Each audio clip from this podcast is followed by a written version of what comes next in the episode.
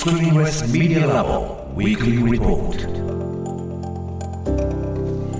TBS ラジオが設立した音声メディアなどの可能性を追求する研究所スクリーンレスメディアラボ。毎週金曜日のこの時間はラボのリサーチフェローで情報社会学がご専門城西大学助教の塚越健司さんに最新の研究成果などを報告してもらいます。そしてフロントラインセッションにご出演いただいた倉本沙織さんを引き止めまして、はい、一緒ご一緒しましょうということで。文化系トークラジオ、はい、ライフ仲間ということで、はい、一緒に聞きましょうっていうことで、うん、引き止めました、はい、ということでよろしくお願いします。よろしくお願いします。さて塚越さん今日はどんな話題ですか？はい今日はですねある音楽を聴くと赤ちゃんの痛みを緩和することができるという研究をですねご紹介したいと思うんですけれども。赤ちゃんの痛み。はい。その前にまずあの音には不思議な効果あるとか言われていますけれども、うん、結構研究によって従来の説覆されることってあるんですね、はい、例えばよくモーツァルトの音を聞くとクラシック聞くと頭良くなるみたいな話聞きませんでした？対響とか対響にとかなんかいろいろありましたよね、でこれ実はそのモーツァルト効果って言われていて1993年30年前ですね、うん、にアメリカの心理学者がネイチャー誌で発表したことによって一般に知られるようになったんですけれども、はい、その後いろんな検証をやった結果ですね今ではおおむねその効果否定されるようになったんですね。うん、そうなんですよ。そうなんだ。がっかり。がっかりでしょ。そうなんです。みんなそうだと思ってたいまだにでも我慢して聞いてた人もいたはずだよね。ね頭良くなるからみたいな感じで。枕から頭良くなる音楽とか流れたりとかするでしょ。そう売ってた通販で。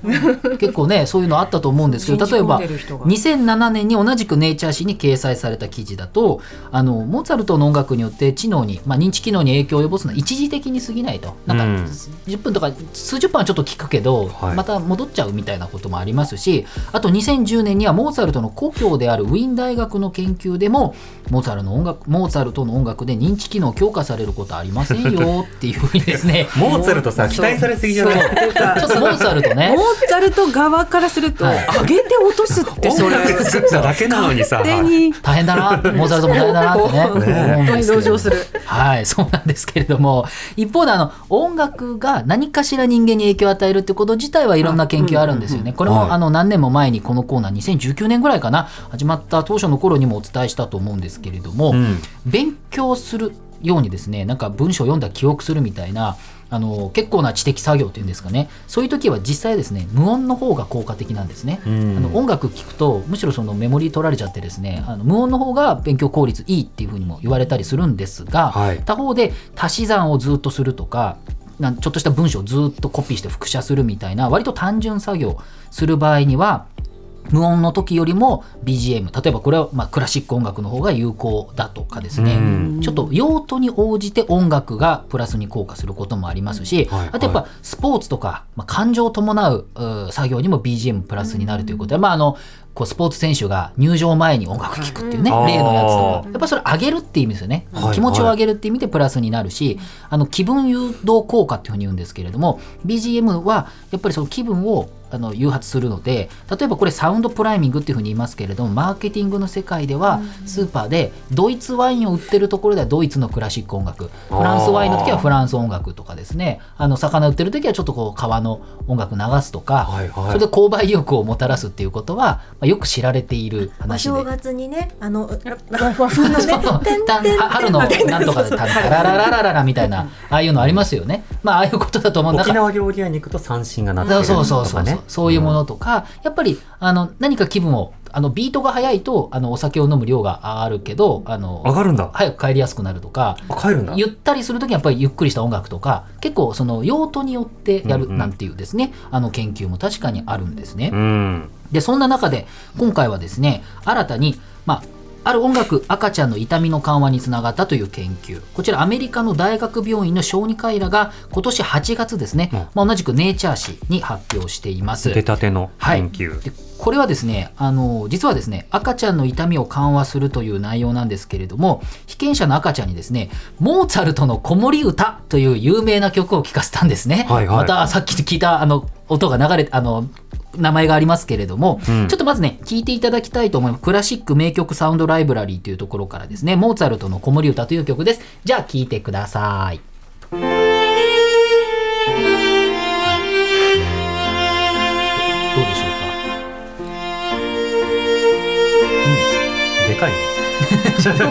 まず音量これはどうですか？聞いたことあります？なんかこの曲。聞いたことはある。なんとなくある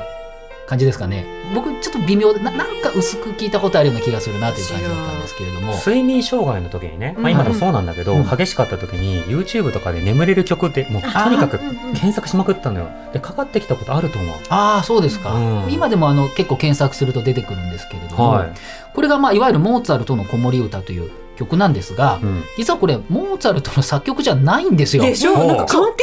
ないんじゃないっていうのが一番のファーストインプレッション、はい、あの長くモーツァルト作曲っていうふうに言われていたんですけれども、はいはい、音楽ありがとうございました。ですけど、これ近年の研究ですとですね、うんモーツァルトじゃなくて、ドイツの作曲家フリードリヒ・ライフライシュマンというですね、うんモーツァルトと同時代の作曲家によるということが、まあ、言われているんですね。まあ、非フライ常にあのシュマンの子守歌なんだそうなんですよ。音色がモーツァルトの音楽に似ているということで、うん実はこれあの、8月にその研究論文が出てからですね、9月に訂正が入ったんですね。はいそれは内容ではなくて、これあの、モーツァルトじゃなかったですという、い今申し上げたことになっていて、大事な訂正。そうそう、うん。大事な訂正なんですが、その研究の本当の本質的なところではないんだけれども、訂正がなるぐらい、まあそうではなかったね。モーツァルト科学者の査読は通過したけど読者からツッコミが来たりしたんだろうね。なんかそういうことだと思うんですよね。うん。はい。ということなんですけれども、えーこちら研究ではですね、えっと、2019年4月から2020年2月にかけて、うんニューヨーク市ブロンクスの病院で100人の新生児、まあ、生後約2日というね、ああえー生まれたてほやほや生まれたてにほやほやのあの新生児にですね、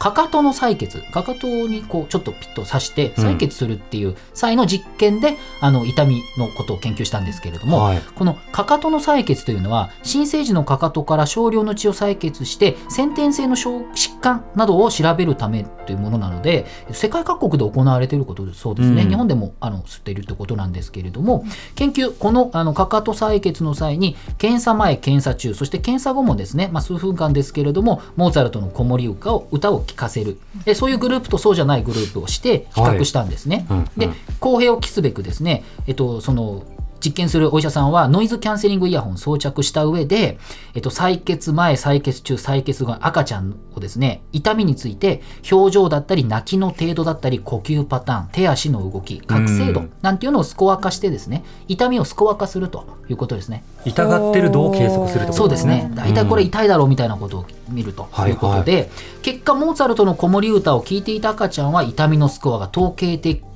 統計的かつ臨床的に優位に減少したということで、やっぱりどう見てもあのあんまり痛みをこう聞かせると痛みが減少するっていうことが、まあ、言えるだろうというですね、はい結果になったということで。まあ、研究者はあの今後の課題としてあの親の録音した声とかうん。聞かせても、あの下がるかとか、はいはい。いうことを調べたいみたいなことを言ってましたけれどもあとはやっぱり個人的にはあの他の音楽でもね。い、やもちろん、まあまあうん。なんていうかこうフフライシュマンの フライシュマンじゃなくて本当の、えーモーツァルトの音でもいいのかとか、はいあるいは最近の曲とかね。ええとかでも夜遊びとかでもいいのかと夜遊びそうですね。夜にかける聞いたら。あとなんか竹本ピアノの音楽で赤ちゃんが泣きやね。これもね有名なね、あののがあるのでどの音楽だったら鎮静効果があるのかという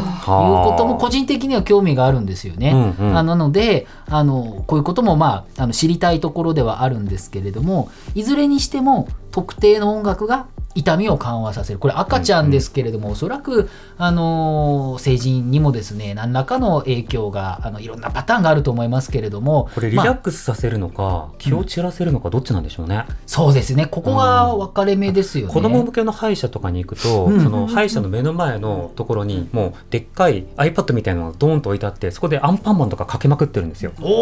で要は気が散らせると、うん一方でマッサージ屋とか行くとあのジブリのオルゴール版みたいなのがずっとかかってたりするじゃないですか、そうですね。私一度手術し盲腸の手術の時に手術室行ったらはい、何流れてました？トトトロオルゴールが流れて、あーって怖いな落ち着くなと思ってる間に全身麻酔でスーってな、落ちましたけれども。なるほど。はい、なるほど、ね、何の話したのって話ですけどでもなんかジブリは効果があるのか試してほしいなところ。とかね、うんうん。とかもありますしまああのそうですね。あとは赤ちゃんの場合っていうのはやっぱりその文化的なものがあんまり関係ないですよね。確かに。どこの文化圏に所属していようと赤ちゃん生まれた時にはあまりそこ関係ないので、うん。あのそうしてみると文化を排してある音が影響あるのかどうかっていうことも、あの対象になるという意味では赤ちゃんはあの非常に面白いんじゃないのかなというところもあるわけですよね。まあ、多分砂鉄だったらメタルかけたらどうなのかって提案すると思うんですけど、ま、間違いなく文化の影響でしょうね 佐藤さんの場合はね。そうね。倉本さんかけてほしい曲ありますか？えかけてほしい曲、うん、赤ちゃんの痛みをこう緩和するために。それこそ猫のゴロゴロ音ですよ。ああ猫のゴロゴロね。喉鳴ってるそうそう。このね、コーナーでも何回かご紹介してますけど人の骨密度を上げてくれるという。あの、ね、そういう話も出ていると、だからあとはまあねこうゴロゴロね、動物との触れ合いとかでそのどどのくらい優位に痛みがとかっていうこともねまたねあの対象としては面白いかなというふうに思います、ね、言語で大丈夫だよって伝えられない赤ちゃんにでもこういったいろんなコミュニケーション手段が分かってくると、うん、まあ、手の施しようというかいろんな手が打てるようになるんですね。そうですね、うん塚越さんの今日の報告はインターネットのメディアプラットフォームノートでより詳しく読むことできます。放送終了後に番組サイトにリンクアップします。ぜひご一読ください。塚越さんそして倉本さんもありがとうございました。塚越さん来週もよろしくお願いします。クリーンレスメディアラボウィークリーリポートでした。荻上チキ